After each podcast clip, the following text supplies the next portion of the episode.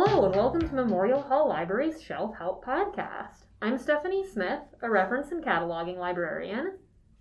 And I'm Vicki Murphy, the executive secretary at the library.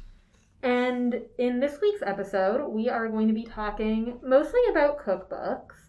Um, but we thought we would start off with, which was Vicki's idea, and we thought we would start off with kind of how Vicki got here into the library from a background more with food, which is why we're talking about cookbooks today. Well, it, I I have a fairly interesting journey. I started um, with a, a, Greek background. All four of my grandparents are Greek immigrants. Uh, my grandfathers owned either a restaurant or a little grocery store. My grandmothers probably went out to eat maybe three times in their lifetime, cooked for sustenance and uh, uh, entertainment and nourishment. So I grew up pretty much in the kitchen and probably knew from a young age that's what I wanted to do with my life. And it's what I ended up doing with my life, even though it was a really male dominated oriented field 42 years ago. So um, I went to the Culinary Institute of America. I met my husband there, graduated 42 years ago, as I said. And we joined forces and got married. And when we were engaged, he came to Haverhill and said, while we were planning our wedding, why don't we go out and have a hot corned beef sandwich? He's from the New York uh, area. I said, You're not going to really get that in Haverhill. He said, No. well, why don't we open a little place and serve that? And we did. Oh, he's, that's great. Yeah, he's Irish. I'm Greek, and we opened a New York style Jewish deli. Believe it or not, that's what they needed, and that's what we had. Yep. So after uh, we were married three years, we opened our first restaurant. We had a one year old daughter. I soon got pregnant with our second daughter. It was successful right away, but it was very demanding. It was six days a week of work. We cleaned and prepared for Monday on Sundays so after five years, we sold that business. We um, both worked in food service. I worked right mm-hmm. down the mm-hmm. road at the Andover Inn yeah. doing tableside cooking. He worked for several um, institutional food service agencies as well as Beth Israel Hospital. Yeah. And then he got the inspiration to do it one more time. One more place, he said to me, with uh, no seats this time, just catering mm-hmm. and food service. We'll do it for five more years. I said, okay, but I think I'd like one more baby. So he said, okay, one more deli, one more baby, and we did it again. Okay, so fast forward. My third daughter was born. She was about two and a half years old. We sold that business because we we were actually making picnics for people to go to the beach and we hadn't taken our kids to the beach. So yep, off we went. And I decided that I'd like to have a little part time job, something mm-hmm. of my own, not in food service. Yeah. I wanted to come home with clean hands. And my second favorite thing to do was visit the library with my girls. And sure enough, a library job came up in Haverhill. Um, I wasn't qualified to work in a library, but it was a circulation job, and right. I was qualified to deal with the public. Yeah, definitely. And um, I think that's what got me the job because I think I knew everyone in Haverhill from either feeding them a sandwich or something. Yeah, for sure. So I started working at the Haverhill Public Library in their circulation department. I uh, started their outreach program until uh, they had severe budget cuts, mm. and I had to, the outreach program was um, put to rest, and I went back to the circulation department, but we had several budget cuts, and I ended up here in Andover. Yeah. I looked around. Uh, joined a couple of other people from Haverhill here, and I've been yeah. here ever since 17 years, and eventually ended up here in the executive offices. Part of what I love about my job is that everyone in administration has allowed us to do things that go beyond our job description. I mean, like this podcast, for example. This podcast, and among many other things. among many other things. Um, currently, I have a coworker that does a lot of craft programming with yeah. me, Jerry Dearman. We've done some uh, fun tutorials. We mm-hmm. did a mm-hmm. craft podcast. We make craft bags to go. We um, we done craft workshops when we were meeting in person, and we have some more virtual ones yeah. coming up. But um, while I worked at the circulation desk in Haverhill and for a short time here, and I still get a chance to now and then, which is nice for me to deal with the public. I I do impose myself on people when I see them checking out cookbooks and saying, "Oh, that's a good one. Oh, oh, that one. Uh, the pictures are nice, but not so great." So the few people that I've met who kind of know about my food background have asked me questions, and um, I I respect my fellow librarians so much when they do readers advisory.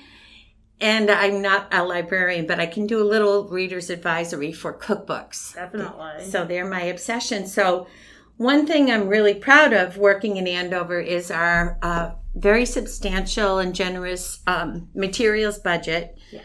That allows us to buy almost everything that's produced and published.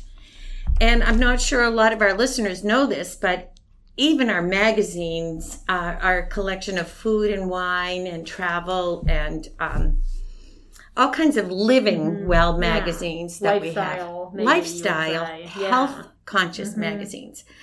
So, um, you know, I wanted to go through a few elements of our different cookbooks today. For sure. And um, I'm sure Stephanie will quiz me if I sort of leave something out, but I, in my mind, I have a few ways to go about it. And I thought I'd start at the beginning. Sure.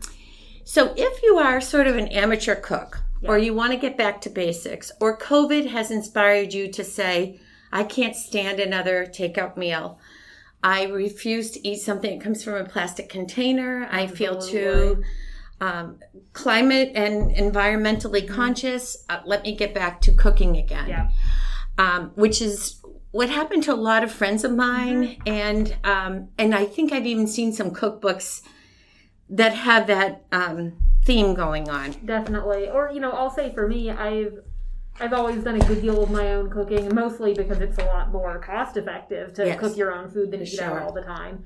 But uh, but during the early days of the lockdown, with more time, I definitely got into cooking more or like different things. You know, from just sort of like, eh, this is basic. It'll feed me. Like this is what I have time and energy for. To like, ah, well, now I have, now I have time. Like, let me really Right. you know, cook something that's a little more elaborate, you know, with a, you know, given that it was probably made with canned food because that's what I have. Yeah, We weren't going yeah. to the grocery store, but um, but one thing that I did get into with a recipe from here was making my own English muffins because so you can't buy English muffins that don't come in a plastic bag. No, you cannot. And I wanted to get away from that. I was like, you know what? I'm home. I have time. How'd they come out? It took a while. I tried a few different recipes. One of them consistently, I followed the recipe and they just always had this sort of beery smell. Mm-hmm. More of a smell than a taste, really. And it wasn't unpleasant, but it just wasn't quite what I wanted. in the morning. Was there beer in the batter or just the yeast itself? I think it was that, yeah, I think it was just the yeast. That recipe called for a particularly long rise time, and I Uh-huh. think the yeast just got Yep. beery, which which can be very good, but wasn't what I wanted at breakfast. Right. Um, so after some experimenting, I found a recipe by America's Test Kitchen. Yeah. Very reliable. Right. Um, actually, in their Cook It in Cast Iron cookbook, Yeah. I believe it was a cookbook we have here on the shelf. At any Mhm. rate. That's And, awesome. Yeah, I've modified it a little to add some whole wheat flour in. Um, Yeah. Because if I'm going to eat it every day, I want to. Yeah. You know, it's at least A little healthy. a little nod towards a healthier. Yeah, choice. exactly. And I've actually managed to keep up with that habit, even It's- even being back at work full time. It is most of the time. It is a time commitment because it's know, it's like three hours and it's not active most of the time. It is. Right. But I you have to be home to you know to do the next step.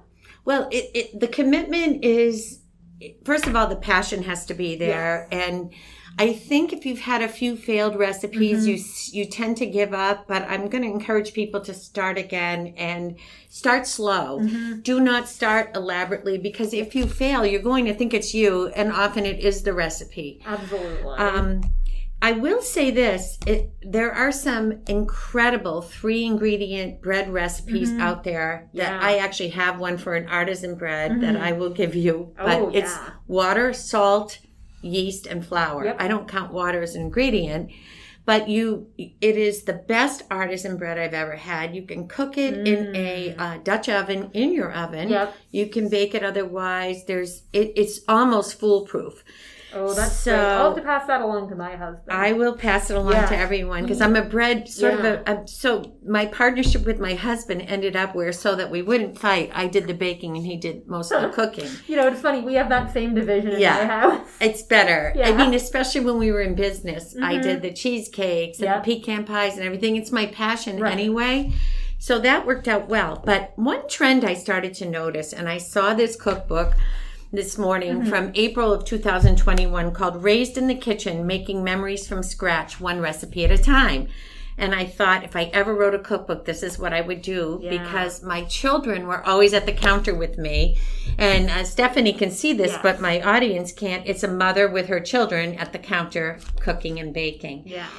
And, you know, stories, uh, memories, they're all created in your kitchen half the time. I remember having some very serious talks with my girls or needing to Yeah. and thought, I'm going to ask them if they want to bake cookies with me. We won't have to make eye contact. Right. This is a Right. touchy subject. But instead of it having to be a hard conversation, we will have a good memory that comes out of Yeah. it. Gingerbread That's a great man and so hard stuff can be softened with a good recipe. Yeah. But I saw a trend um, in a hole when COVID came, and also a silver lining that people that were spending a lot of time together were were seeing things like, "Oh, we're so sick of the computer. We need to go outside and, and get fresh air." I'm also hoping a trend will come back to more basic things like teaching your children home economics. Definitely. If we get locked down again, I hope parents will show their kids how to make an omelet. It's Mm-hmm. not that hard Yeah. The tools we have to sh- YouTube now. If oh, if we ever had that back then, Right? I mean, I feel like my mom always told me if you can read, you can cook, which is true, I think. But now you have the benefit of like if you can watch YouTube, you can cook. 'Cause Anything exactly. you want to find out, like you don't even have to read. You can just Google it. Google it. But th- th- that brings me to my next point. I am am going to strongly encourage people to not just rely on the internet for recipe, and I'll tell you why. They can look good. And there are a lot of tutorials mm-hmm. that'll say that'll show you how to add stuff, but they don't show you the measurements. Right. and they don't show you in time lapse how long something actually takes. It's a little bit deceiving. Yeah. The good thing about a cookbook is that they're usually vetted, they're always edited, they have to be footnoted and Right. Uh, sourced at the end. So I'm an old fashioned cookbook um, person.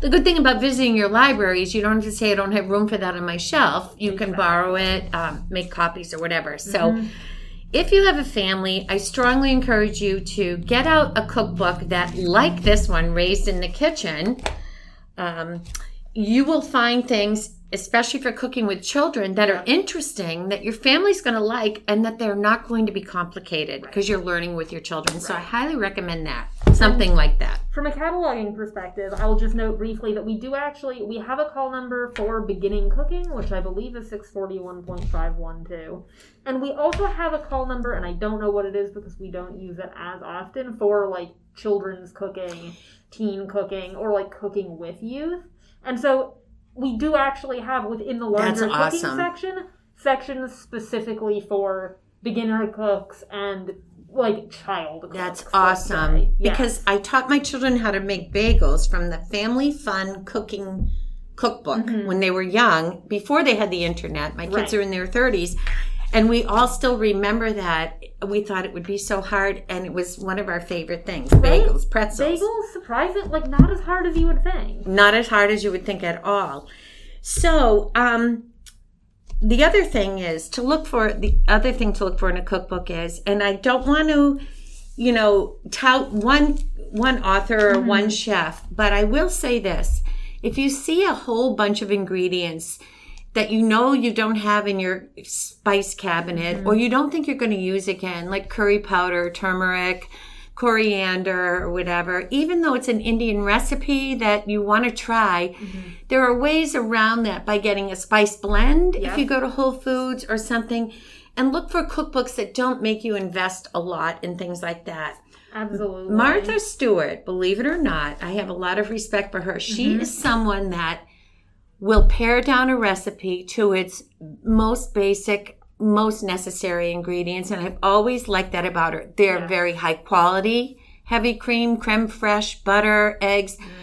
But you will get through that recipe because she wants you to be successful at it. And then you can elaborate from there. You want to put sprinkled um, lavender sugar on a sugar cookie after if you have those things. Right. But start with the basics. I agree. Martha Stewart is consistently reliable. I, you know, she doesn't want to fail. Right. She has her reputation behind her.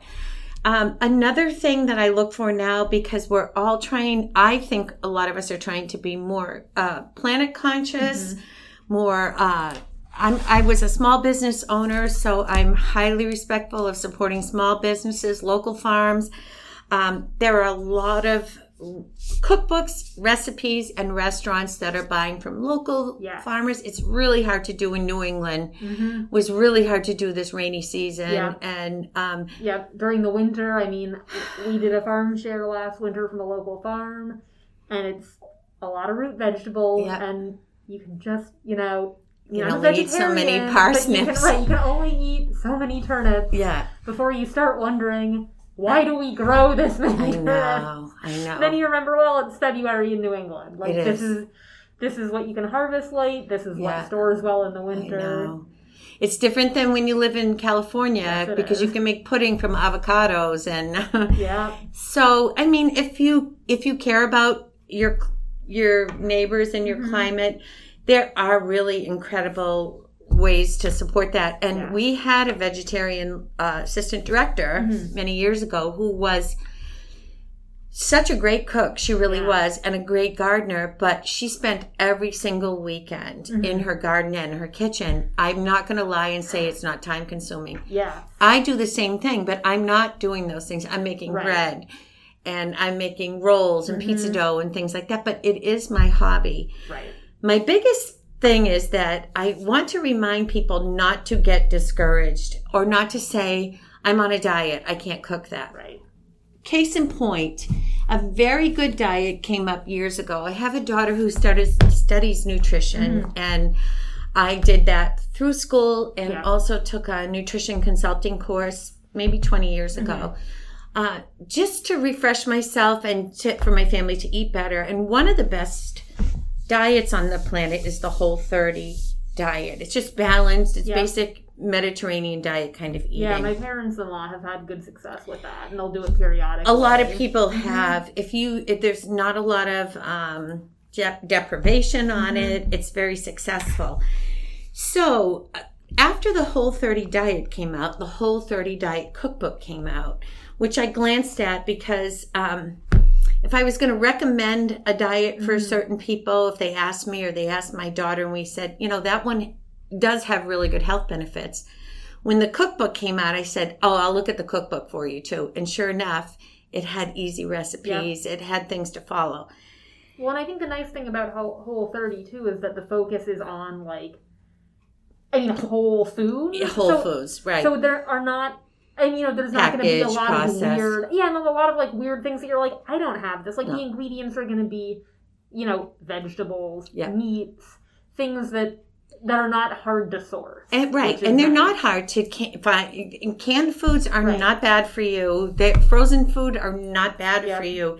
We have to unthink that they, Right. you know, they're flash frozen or Mhm. flash canned, and Exactly. so the Whole Food thirty people are not foolish. They came out with a Whole Food slow cooker cookbook, Yeah. and I wouldn't be surprised if they had a Whole Food Instapot cookbook. Yeah, I think I think they do, and we actually. Oh, had- with Instapot recipes. Yeah, and Sure we, enough.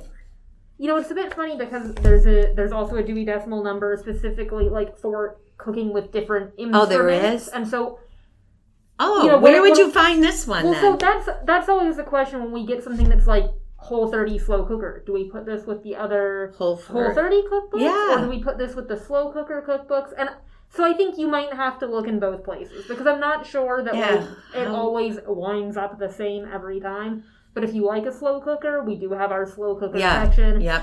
And if you are doing Whole 30 or you're looking for, you know, vegan or Mm-hmm. gluten free or keto, we do have those sections. That must be a hard thing to decide. It can- what it can section to put that in. Right, right. And you're like, well, which is more Well- Like, which is more important to this book, or like which is the main aspect? Is it really more the fact that it's whole thirty, or is it more the fact that, that it's they're proposing. slow cooker cooking? Yeah. Um, and actually, I can probably tell by looking at the spine label on this one. So in this one, we put it in the slow cooker section. Okay. Um, I actually found it, I think, on our uh, staging cart, so I don't know where it was going to, to go, be but. Yeah, I can tell from the from the call number that it's going to be in with other slow cookers, which I don't know that call number, but I do Mhm. know the call number for diet, like for cookbooks for specific diets, Right. and this is not that number. So process of elimination. Okay. So the good thing to to check is uh, in two places. Yep. If you're looking for your Instapot or your so not only can you find a cookbook about the specific diet that you're on, but the specific im- tools that you're looking for. It's wonderful. You know, believe it or not, the other day I cataloged a book. It was all about cooking in the toaster oven. I oh mean, my gosh. Almost anything that you can imagine, we we probably have it somewhere in the cookbook. You do because we have a we have a book on coffee cups or Yeah. coffee cup lids. I saw that one day and I said that I can write a book. Um, the other thing that we have a lot of are cookbooks for uh, medical conditions, Yes. and a lot of them. Um, I, I run a group for people that suffer with chronic pain, and there's a lot of science behind anti-inflammatory diets, Yeah. which I try myself to stick to, and I'm not always successful at. But um, today I picked up a fibromyalgia cookbook, which just from the cover, you can sort of tell with some cookbooks what's inside, but on the cover of the fibromyalgia cookbook, I'm not looking at mashed potatoes or a lot of carbs. This looks like beef or or uh, raw or tuna or Mhm. sushi, maybe salmon even salmon. Something I don't know what that is. It's Either something rare, or red- but yeah. um, with broccoli. So if you have someone in your family, now this cookbook has no pictures in it whatsoever. Mm, That bad. tells me one of two things. It's very serious. right. Because if you have fibromyalgia, you're pretty serious. You're not going to, to take this cookbook out because you're going to a party and you're making a charcuterie Right. board or something. So, um, I believe if your doctor says to you, you know, if you start cooking a certain way, you can reduce some of your symptoms Mm-hmm. For a chronic condition, you're going to find a cookbook here for that. Definitely. And I, I know I've cataloged other cookbooks on other conditions. For uh, Yeah, I mean, you know, beyond just cooking for diabetes, which I think diabetes is a disease that has an obvious dietary Of course, element. yeah. But, but, you know, it does go well beyond that to a Oh. whole host of other... How to of other sleep better. Right, and a whole host of other conditions, too, that Allergies. we have cookbooks for. Yeah. Oh Um, no, uh, a ton, and obviously weight loss. Yeah. I mean, we have a 1000000 Mm-hmm. I, I, I think that when the gluten free craze Yeah. came out, um, it, people just didn't stop, and I Mm-hmm. think there was a lot of misunderstanding between people that felt better when they ate less gluten Right. and people that were allergic to it. Yeah.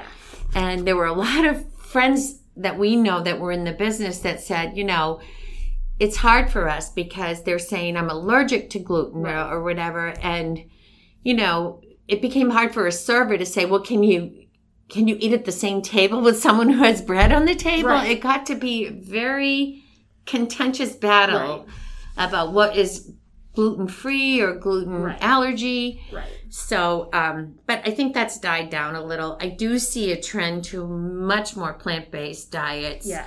Um, not even just for our own personal health, but the health of the planet. So that's good to know. A lot of coconut oil. Mm-hmm.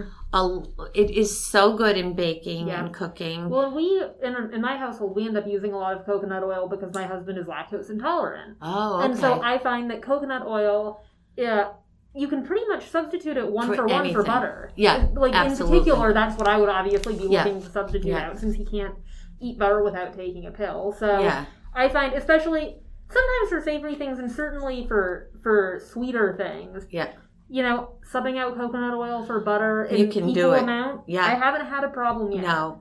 And if you, I I make blueberry muffins with Mm. coconut oil just because we don't always have butter. Of course, Yep. in cooking school, butter was, you never substituted it for anything. Yeah, I mean, it it doesn't have the same taste. No, it but, does you know, You're still If you have to sacrifice delicious. something and you don't feel well with Right. the other, but, um, but if you're making a blueberry muffin, you really want the blueberries Right. to come out, not the the, Not the shortening. So, but you know, if the better you become at cooking, the better you become at substituting and um, provisioning for a different. Um, so I think you know, don't go don't go by the picture on the cover too, or a catchy name. this one's called Holy Sweet, and um, some of the pictures in here are amazing. Yeah. Stephanie can look at them. They're so perfectly cut and garnished and styled. Don't forget now with um, with what you can do with uh, food styling, Mm-hmm. digitization of pictures and everything, your pictures are not going to necessarily look like this. In fact, just this morning in, in technical services, uh, one of our coworkers there, Virginia, who has a background in photography, was saying she had done a course once on on commercial photography with you know part of that on cookbook photography, and she was saying you know they just they have so many tricks they can use to really get the picture to look just Oh, right, oh yeah. and like it just you know then you make it and you wonder why it doesn't look like Oh, that, yeah. and it's like well because you you haven't done all you know this whole list of things that a professional photographer is going to do to really make it look Oh, food styling is huge. Yeah. So when we were in culinary school, everything we made had to be edible. right even in our um, garde manger classes. Mm-hmm. But in my later years, when I saw some magazine shoots, I actually saw people put shellac on a turkey. yes So, Mm. I, I- yeah. So, you know, in school, we were judged on, we couldn't use a toothpick to, Right. to line fruit up because it, the toothpick was inedible. So we had to find an edible Wow. way to do Right. that. But, um, but trust me when I tell you, it's not always going to look like that. I find that there are certain trendy cookbooks that are only going to be in circulation for a little while. One of them, one of my favorites, and I can't remember the name of it. It might even be one of these. Uh, was a famous bakery in New York City that cooked with the milk from cereal. Oh Um, so they would put huh cereal, like Yeah. Froot Loops or Captain Crunch, let it sit for a while, Yeah. drain the milk from that, and use it in their cake batter and cake recipes. I'm Oh, going to find out. It's a. Japanese.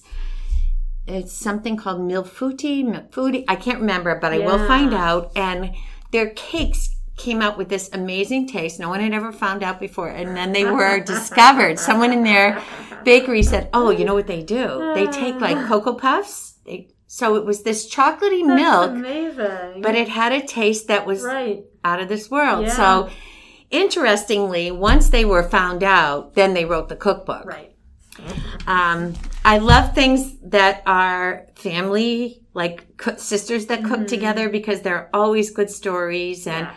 I always told my children if we ever get a chance to write a cookbook together, it would be so fun to, you know, um, put in some of my Greek stories that I have with my um, grandmothers. Definitely. When I try to learn from them, and they always kind of let me, you know, watch and observe and help more than my mother, because my mother didn't really like her kitchen to be messy, so she would let me, but she, Yeah. you know, clean my up after me. the same variety She was very neat Yeah. oriented, but when I tried to um, write my grandmother's recipes down, they didn't speak English. So it would be like she'd say this jar, would be a Fred Flintstone jam jar of, and I'd have to take it out Right. and remeasure it. So, right but anyway, I want to promote our collection a little bit for people that are listening that don't really realize what we have. yeah Um, we have everything that you could possibly imagine. we, we really do i mean what what two three four aisles just to cookbooks It's so incredible. But besides that, my favorite place to go when I have a short break or I've taken a walk outside is our new cookbooks. yeah So when you come up from the parking lot and go halfway up the long staircase to your left, just to your left are the mm-hmm. new cookbooks. It's like going to a museum every week and seeing what they put out. And that's where you're going to find the latest trends, the you know, the coolest cookbooks. The one I mm-hmm. grabbed today was crazy about cookies. And, and no, the brownie one, excuse me. Even better brownies. yeah This takes brownies to a new level. As we all know, everybody's putting salt on uh, sweet things Yep. and um, cream cheese and everything and caramel on everything. So if you have a really good basic recipe, check out one of these cookbooks that starts with your item and takes it over the top because that's a lot of fun. And we do we do have a lot of cookbooks like that. Certainly for brownies. I've seen a lot lately for for pie and for sourdough bread. I feel like both of those Yes. things have kind of been hot lately where it's like, you know, cookbooks full of all sorts of very elaborate pies or, you know, your Pieology is yeah, one of that's them. one of them.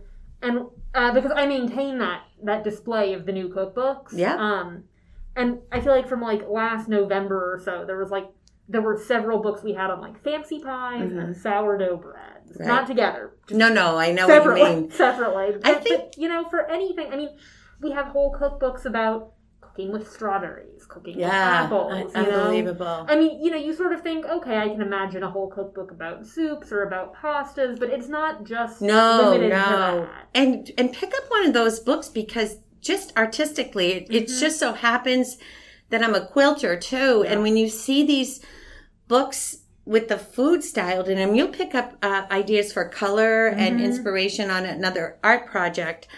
Um, I I will say you'll sometimes see a trend or an idea on Pinterest that somebody takes or they'll put it on Facebook. I'm not really on very often, but when you see that and it gets popular, you'll you'll see a cookbook come out shortly after or something from Instagram or social media or whatever. And the one of the newest things recently has been these charcuterie boards or you could see them at, at showers and Mm-hmm. cupcakes is another new thing.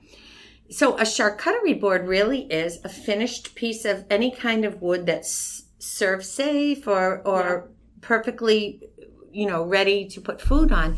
But if you're having company, and I don't know why people haven't thought of this before, the Greeks have a word for this. We've been doing it forever. It's called mesodakia, Yeah. and it means put out a little bit of everything, like some of this Right. and that. And it's how we've always eaten olives, feta cheese, celery, cucumbers, and we didn't do it nicely like that. But that's what a charcuterie board is Right. cheese, olives, some meats, some uh, crackers. But people have taken charcuterie to a whole new level, and it is inspiring to eat with your eyes like that. But you could clean your refrigerator out with a few ideas from some of these cookbooks. And now, like with the cherry tomatoes coming, Right. some zucchini, and um, you could you could really entertain a lot. This is cooking season, by the way, Yes. coming up, and you know I don't want to think that we're going to be stuck home or or whatever, but weekends uh is the perfect time to get your family together. Um, I have one tip I'll share. I think it's a lot of fun. I used to take the kids in the kitchen, put some chicken stock on. If I didn't have it already made, there's perfectly good stock that you can buy or or good quality chicken bases. And again, clean out my refrigerator. I'd have onions, carrots, Right. celery, zucchini, whatever. Let them chop what they could with a safe knife. Let them help me. Mm-hmm. We put it all in there. Do you have a little corn in the freezer? Are there some peas? So now you have this big thing of soup. Yeah. I knew that lentil, lentils were full of iron. I knew my kids wouldn't mm-hmm. eat the gray lentils. They would hate them. So we found red lentils or Yeah. purple lentils or yellow split peas. They went in there. So now there's this big colorful pot of something that looks great and they help me with it. Yeah. And they're going to eat it and they're going to have such good stuff in their bellies. Then when the immersion blender came out, Mm, You I just- love the immersion blender. the next night, you take that and you put that in Yep. your soup bowl, and they think they're having something totally different. you can put that in a little sourdough bowl, and Right. you can. So for pennies on the dollar, you've had a vegetable soup, then you have a cream soup Mm-hmm. Yeah. that, and that you know. So And actually, on that note, I'll mention that uh, we also have specifically a section for money and time saving cooking. That's Yeah, what, that's what the hugely Decimal important. like heading for it is six forty one point five five five. We put a lot of stuff in there. That includes make ahead stuff that you make and freeze. You know, five ingredients or less. Stuff that can be prepared in thirty minutes or less. So even if you don't have a lot of time, or Right. you and you'll also get your cookbooks. There are cookbooks that specifically focus on like you know one meal many ways. I cataloged one recently, and it's like okay, you make this meal now, like you know, and then it sort of showed like how you can transform it into a couple of different Yeah. leftovers, so that you know You're not wasting food, but it, Right. it feels a little different. It doesn't feel like you're eating. doesn't feel like a leftover. thing Exactly. over and over. I, I think parents uh, don't give themselves enough credit for, um, or or they don't have the confidence Mhm. in putting something in front of their family that um, they'll appreciate. I think it's all in the delivery. Mhm. I remember having a, um, a, a an instructor at cooking school once. A couple of things that they said really stuck with me. One of them was um, I raised my hand once and said, "Well, how do you know how long do they stay in the oven?" I was so green at that Mhm. time, and they and he looked at me and he said, "Until they're done." So I thought, okay, that's a good way to show that I'm not a seasoned chef. And also, you know, if something doesn't come out right, you make a cookie that's a little dry or whatever, you want to Mm-hmm. not waste them, get not get rid of them. You present it to your family or company by saying, "This is a biscuit. It, it, they're supposed to be a little dry, so you can dunk them in your Yep. cappuccino." hmm And that's how good chefs were born. They Yeah. never made anything that they they said was bad. Mhm. They just told you how it was supposed to taste. Yeah. This slightly burnt taste that. is from this, you know, fire roasted pit of mine. Yeah. So never take responsibility. Mm. Just turn it a little. Exactly. I mean, I think that's why Julia Child was so popular because she could she could make a mistake, but then kind of pick up and continue along. And just kept going. You know, yeah. The like, confidence. Whoops. I You know, then know. just carry on, and I know. and it, that's a very helpful attitude that It, it really is. And Once you life. do it a few times. So as far as our magazine go, our magazines go, we are so generous with the the gamut of magazines that we own. But um, a lot of them come from websites that people visit over and over Right. again. And this Allrecipes one Mhm. is one that a lot of people that are just starting to cook or they must have seen some recipes on Facebook and so other social media. So I'm not surprised that a magazine had come out. yeah. But if you're a beginner cook and you want something simple or you want something that you know you can also get a tutorial for Right. on social media, check out Allrecipes. Bon appetit, tried and true, but I look at this as sort of um, the Vogue magazine of Yeah. I'm going to look at Bon Appetit for presentation. I'm probably not going to cook a lot of recipes from it because they're a little on the high end side, but Yeah. fun to look at. It's a great way to put it. The It's- Vogue of food magazine. It is a, I think of Yeah. it, but it's a standard. Yeah. Food Network magazine, a lot of fun because they uh, highlight a lot of your celebrity chefs that you see on TV. And the good thing about it is, if you can't remember the name of the chef or you saw something on the Food Network, um, pick up the magazine. Somewhere in it, you'll find Yeah. something that will lead you to what you saw. Food and wine is similar to Bon Appetit. A lot more wine in this one. Good housekeeping. It's uh, it's cute. It reminds me of my mom. But there's Yeah. always something in there. And the good thing about good housekeeping is they really do have a good research team. And Yeah. if there's if they put a recipe in here, it's not going to have an ingredient in it that is not a good ingredient Yeah. or good for you. Right. Cooks Illustrated. Let's talk about Cooks Illustrated. A I always love the illustration on the back. I don't think I've ever once made a Cook's Illustrated recipe, but Well- I do. I do like that back cover illustration. It's very good. I will tell you this I would not start with this magazine. As good as it is and as complete as their research is, this mm-hmm. is like what I would call block A of the Culinary Institute. It's it's demanding of the amateur. I would keep this for it, it should say I would rename this Chef's Illustrated. I think you almost need to be a chef to appreciate this. So stay away from that one if you're an absolute amateur. Cook's Country, little different, little bit different, um, little bit easier. yeah. So Martha Stewart, like I said, what I like about her is her seasonal recipes. Um, there's a lot more lifestyle in them, but um, definitely, definitely fun. This one has make your own pop tarts, which I thought was Oh, that is adorable fun. Yeah. just use pie crust, but anyway, so that was good. And then Um, these are my the Pioneer Woman. She has vaulted to Yeah. um, Another as seen on TV. as seen on. TV. Yeah. Um, She has cookbooks too. she has cookbooks. She's a addition to the TV magazine. show. She's a mercantile. She's she's hugely famous and very likable. The one thing about her that will appeal to n- new cooks and mothers and people that are on a budget is she's unapologetic about using shortcuts. Yep. Like uh, Jimmy Dean sausage, she'll squirt it right out of the casing. Yep. She'll take frozen uh, things and she does it quick and easy. Yep. The bad thing about her is her food is completely unhealthy. it is the most unhealthy food, which is probably why she's always going, Yum, this is so good.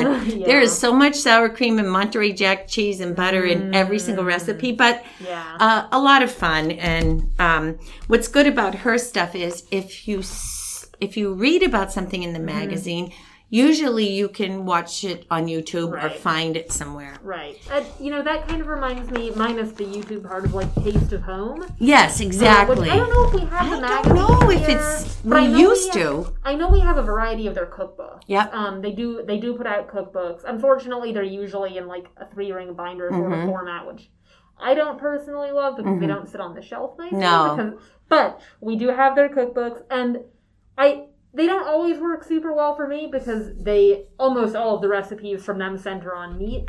However, Right. guarantee you, like almost any recipe of theirs, you already have the stuff in the cabinet. Exactly. And they also have no problem calling for canned, you know, canned vegetables, you know, or other things that are not pre-made, but like, Mhm. you know, you don't have to do all the prep yourself. Like you're saying, you know, just just as healthy, but Right. it's, there's a shortcut to it. You know, Exactly. you don't have to actually go and buy fresh corn and Right. cut it off. No, no, no. You can get a, of you know, course. and and I think if you stop and think about that, it's obvious, but You sometimes won't get overwhelmed. seeing it written down like that is very helpful to know that, like, oh right, I don't, I don't, you know, you you can make it as difficult as you want to, right. but you can, you know, if the recipe does call for fresh for fresh kernels of corn. You could substitute Exactly. frozen or canned, but but sometimes just starting with something like Taste of Home, where it I where agree. it just goes ahead and tells you like use the frozen vegetables, yeah. use the canned, you know, vegetables, you know, whatever it is. Like you don't have to do all that prep yourself. Well- and I think that that makes it very approachable. And like I said, taste of home. You Yeah. have the stuff in your You do, They're you do. because it's from home cooked.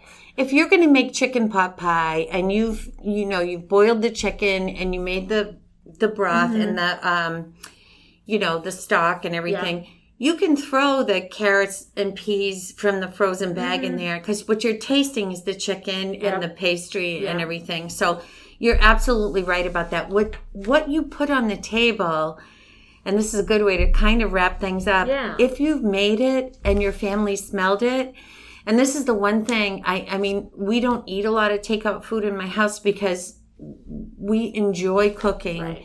To me, it's not a challenge or Mm-hmm. a burden or a, um, a task. It is when I don't have any time or I haven't gone to the store or if it's raining out and I really don't want to. And Mm-hmm. Yeah. I like pizza just like everyone else. It's probably one of my favorite things to eat. Yes. I do like to make homemade pizza dough if I have Same all here. day and Yeah. my family's coming and I want to, but I also like pizza from anywhere. And I like frozen pizza. Yeah. I I'll have that with a big homemade green spinach salad. Mm-hmm. As But- a side note, I have a pizza dough recipe that you can actually make up in the morning and leave to rise in the fridge all day. Oh, that's perfect. perfect for work days. It's perfect because then days. you get home and you just take the dough out of the fridge and you can you know i mean it's still you know Yeah. still takes some time to put Yeah. together but at least you're not just sitting there waiting for the dough to rise Well, I think that the biggest few things I learned as a young person was that food is love, and I Mm-hmm. highly believe that. It's also that you eat with your eyes and with your nose. And Yeah. when you smell something cooking, when my kids come to visit Mm-hmm. me, they'll say things like, It smells good in here. And I say, I didn't cook today, I cooked yesterday. yeah But they still smell it. It doesn't smell like a candle or right it smells like love. Yeah. And whatever you make, even if it's a three ingredient thing, but I hope that people, I hope the trend goes back to not just to help the planet, help our budget, but help children learn where food comes from and what we do to prepare it. I did a little. Um, I used to do go into my kids' classrooms and teach them a few things because home economics started to go away, and it made me sad because I really feel like, besides my cultural background, I was inspired to cook because I, t- I made muffins in school and I brought one home, and I loved the kitchen and. But I, I said to my daughter's class now we're going to make mashed potatoes. Who knows how to do that? Who knows where they where they're from? Their kids were in like first grade, and they said when you take the potatoes out of the refrigerator, you have to cut the hole in the plastic before you put them in the microwave, or they'll go all over the place. Mm. And I really think he thought that the potato came from Right, came from the there. plastic bag and then I said, no, this is where it starts. Yeah. And then you peel it. And I, he was, he didn't know that. Yeah. So if, you know, there are a few things your kids need to know. They need to know how to scramble an egg, Yes. boil a potato. They'll never be hungry if they know a few things. Exactly.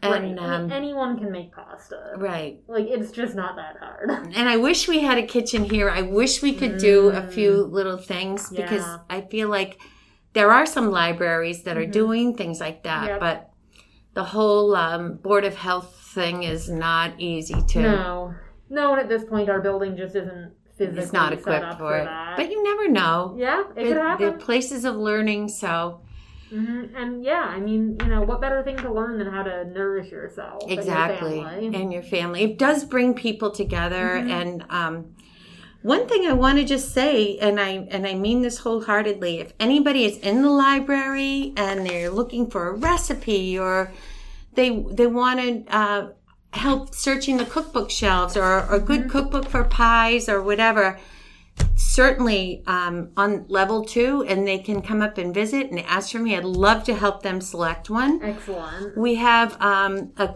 a friend's book sale coming up at the end of the month. Yeah. And one tip about that, we do always have cookbooks that are really reasonable. And it's probably the kind of book that I'll buy a lot because you can write on it, you can splash on it, and that's a good way to support the friends. But often in our friends' book sales, we'll find um, cookbooks from churches and school Right, PTA sales, right. and those have the most fun recipes in them. And again, family ones. accessible recipes because they're submitted by your typical home cook. you Exactly. know? like Nana's um, Right. Nana's pork roast or something. So have fun at our book sale if you want to Mm-hmm. pick some of those up, and um, don't forget our our you know new book displays and our magazines and Overdrive. We have Mm-hmm. Yep, them on. there are there are some cookbooks in Overdrive, which um, you might also know Magazines, Libby too? if you use the app. Yes, also magazines in Overdrive or Libby. Um, which I haven't used yet, but I imagine you put your iPad in your kitchen and um, get the recipe right yeah, from there. you absolutely could. Um, although you know, I agree. I I still like to have the I I do a lot of ebooks, but I like to have the physical cookbook rather than cooking online because then I have You don't have to keep tapping. yeah, and I have a record of what I've done, and if it's if it's a book that I own, I will always write write in the book if I make any modifications. Yeah, it's true. Um, you know, you'll make the recipe once, and you think, oh, that was pretty good, but like, you know, gee, it wasn't quite salty enough. Mhm. You know, I'm gonna increase Yeah, the amount of exactly. soy sauce it called for next Oh, yeah. time, or like, oh, you know. This was good, but it was a little bit too sweet. Like next time, let me reduce the sugar by a little bit. Mhm, And, you know, or mhm. whatever the case might be, I find that I often or like I have I have at home a bread machine cookbook. I have an old bread machine. It used to Oh, be my wow. mom's. This cookbook is copyrighted 1997, but for whatever reason, the, this cookbook seems to be calibrated to a slightly larger bread machine. Oh, than mine is. interesting. Not all of the recipes though. Some of the recipes That's are weird. fine. Yeah, it is weird. Some of them, you know, I know if I put more than three and a half cups of dry ingredients in my bread machine, it is Okay. gonna it's gonna be too much. It's gonna hit the ceiling and then it kind of deflates. Oh, And so it's great because since I own the cookbook, I can do the yeah, math that's true. and I can just cross out the Yep. quantities and write in the appropriate amounts.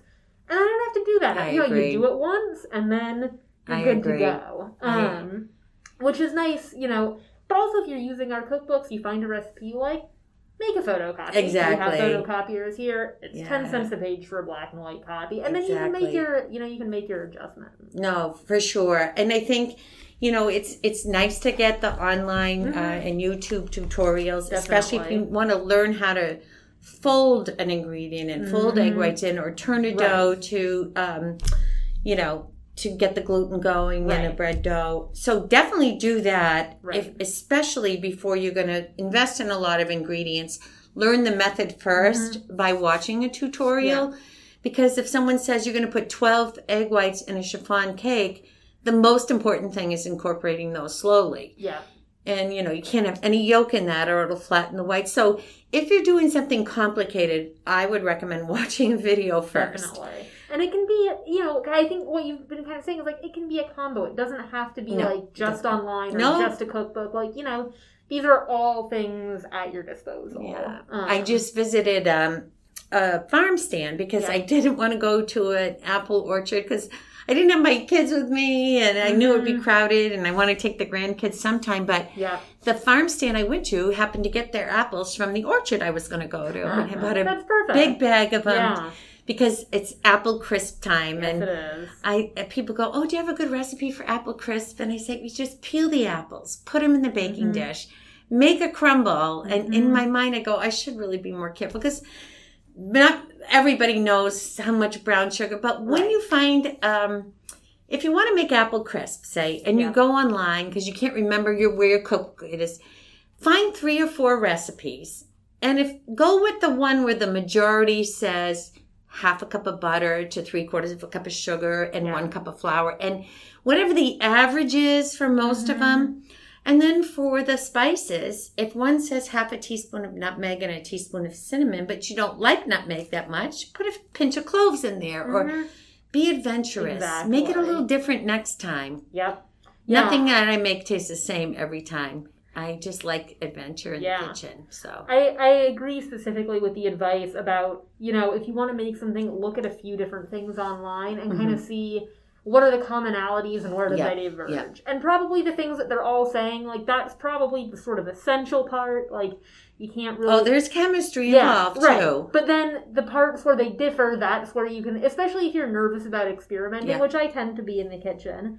Um, you know, I'll look at a few different recipes Mhm. and I'll be like, oh, and that kind of gives me the courage to say, okay, this is the part that clearly needs to be this way because everyone does it this way, and these are the parts where I can experiment Right, because right. everyone seems to do these parts a little bit differently, and so that's that's a good way for me to know like what which parts of the recipe can I experiment with without going so far off the rails Right. that I've created something that's inedible. Well, I kind of say to people sometimes cooking is an art and baking is a science. Yeah. And you you you know, you can't really fool around with baking because Not a whole lot. not a lot, but you can experiment with extracts and Right. spices Mhm. because that's not going to change the chemistry. But with cooking, you can really get um, experimental. Yeah. This year, for the first time, I made my own vanilla with vanilla Ooh. pods and vodka, believe it or not. Mm, Yep. But Yeah. I don't think it's steeped quite long enough. And I made my uh, husband and grandson a little frap and Mm-hmm. I put my homemade vanilla in it. He took one sip and kind of spit it out. I think you could taste the alcohol a little bit in it. I wasn't sure how much I put in, but those kinds of things are fun. Yeah. Um, the, you know, the more you get into it, the Mhm. more you can experiment. And Absolutely. um, baking is my my thing. It's sad now that it's just my husband and me because he'll say, "Well, who are you baking those for?" I'm trying to watch what I eat. I say, "Well, don't eat them. I will give them to the neighbors." But it isn't as much fun as when the neighborhood kids are around. Mhm. It's But true. You can freeze almost everything. I tell people you really can't freeze cheesecake. You really can't freeze mayonnaise or Ooh, cucumbers no. or lettuce. right. But almost any cake or cookie or Mhm. pie or most things can be frozen Yep. and the batter can be frozen. the batter can, the bread, the dough. Mhm. So have some fun with it, you know. Mhm. But Often, anyway. yeah. Often I'll like to make a big batch and then freeze. You know, freeze half of it. Soup, Freeze half the yeah, dough. Yeah. Yeah. It's really so. This is a good time of year for me Yes. to um, talk about that. But like I said, I'm always happy to, um, even if somebody ever wanted to email me a question about a recipe, Yeah.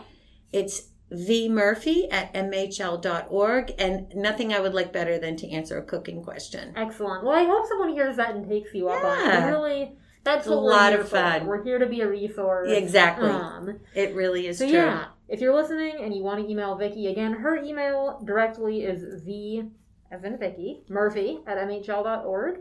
If you have general questions or comments about the podcast, we would love to hear from you. You can reach us at our desk. That's R as in reference desk at mhl.org. Um, I think that that really leads us right into our wrap up. So I will add that obviously, if you're listening, you have found this podcast somewhere. You can find us on our website, mhl.org slash podcast, on Apple Podcasts, Spotify, and Stitcher. If you want to rate, review, and subscribe, that's always appreciated. Uh, thank you, Vicki, for joining me today to talk Oh. about our cookbooks here. Thank you to Justin Termini for producing this podcast, and we hope you listen to us next time. You're most welcome. It was my pleasure. Thank, you. Bye. Bye.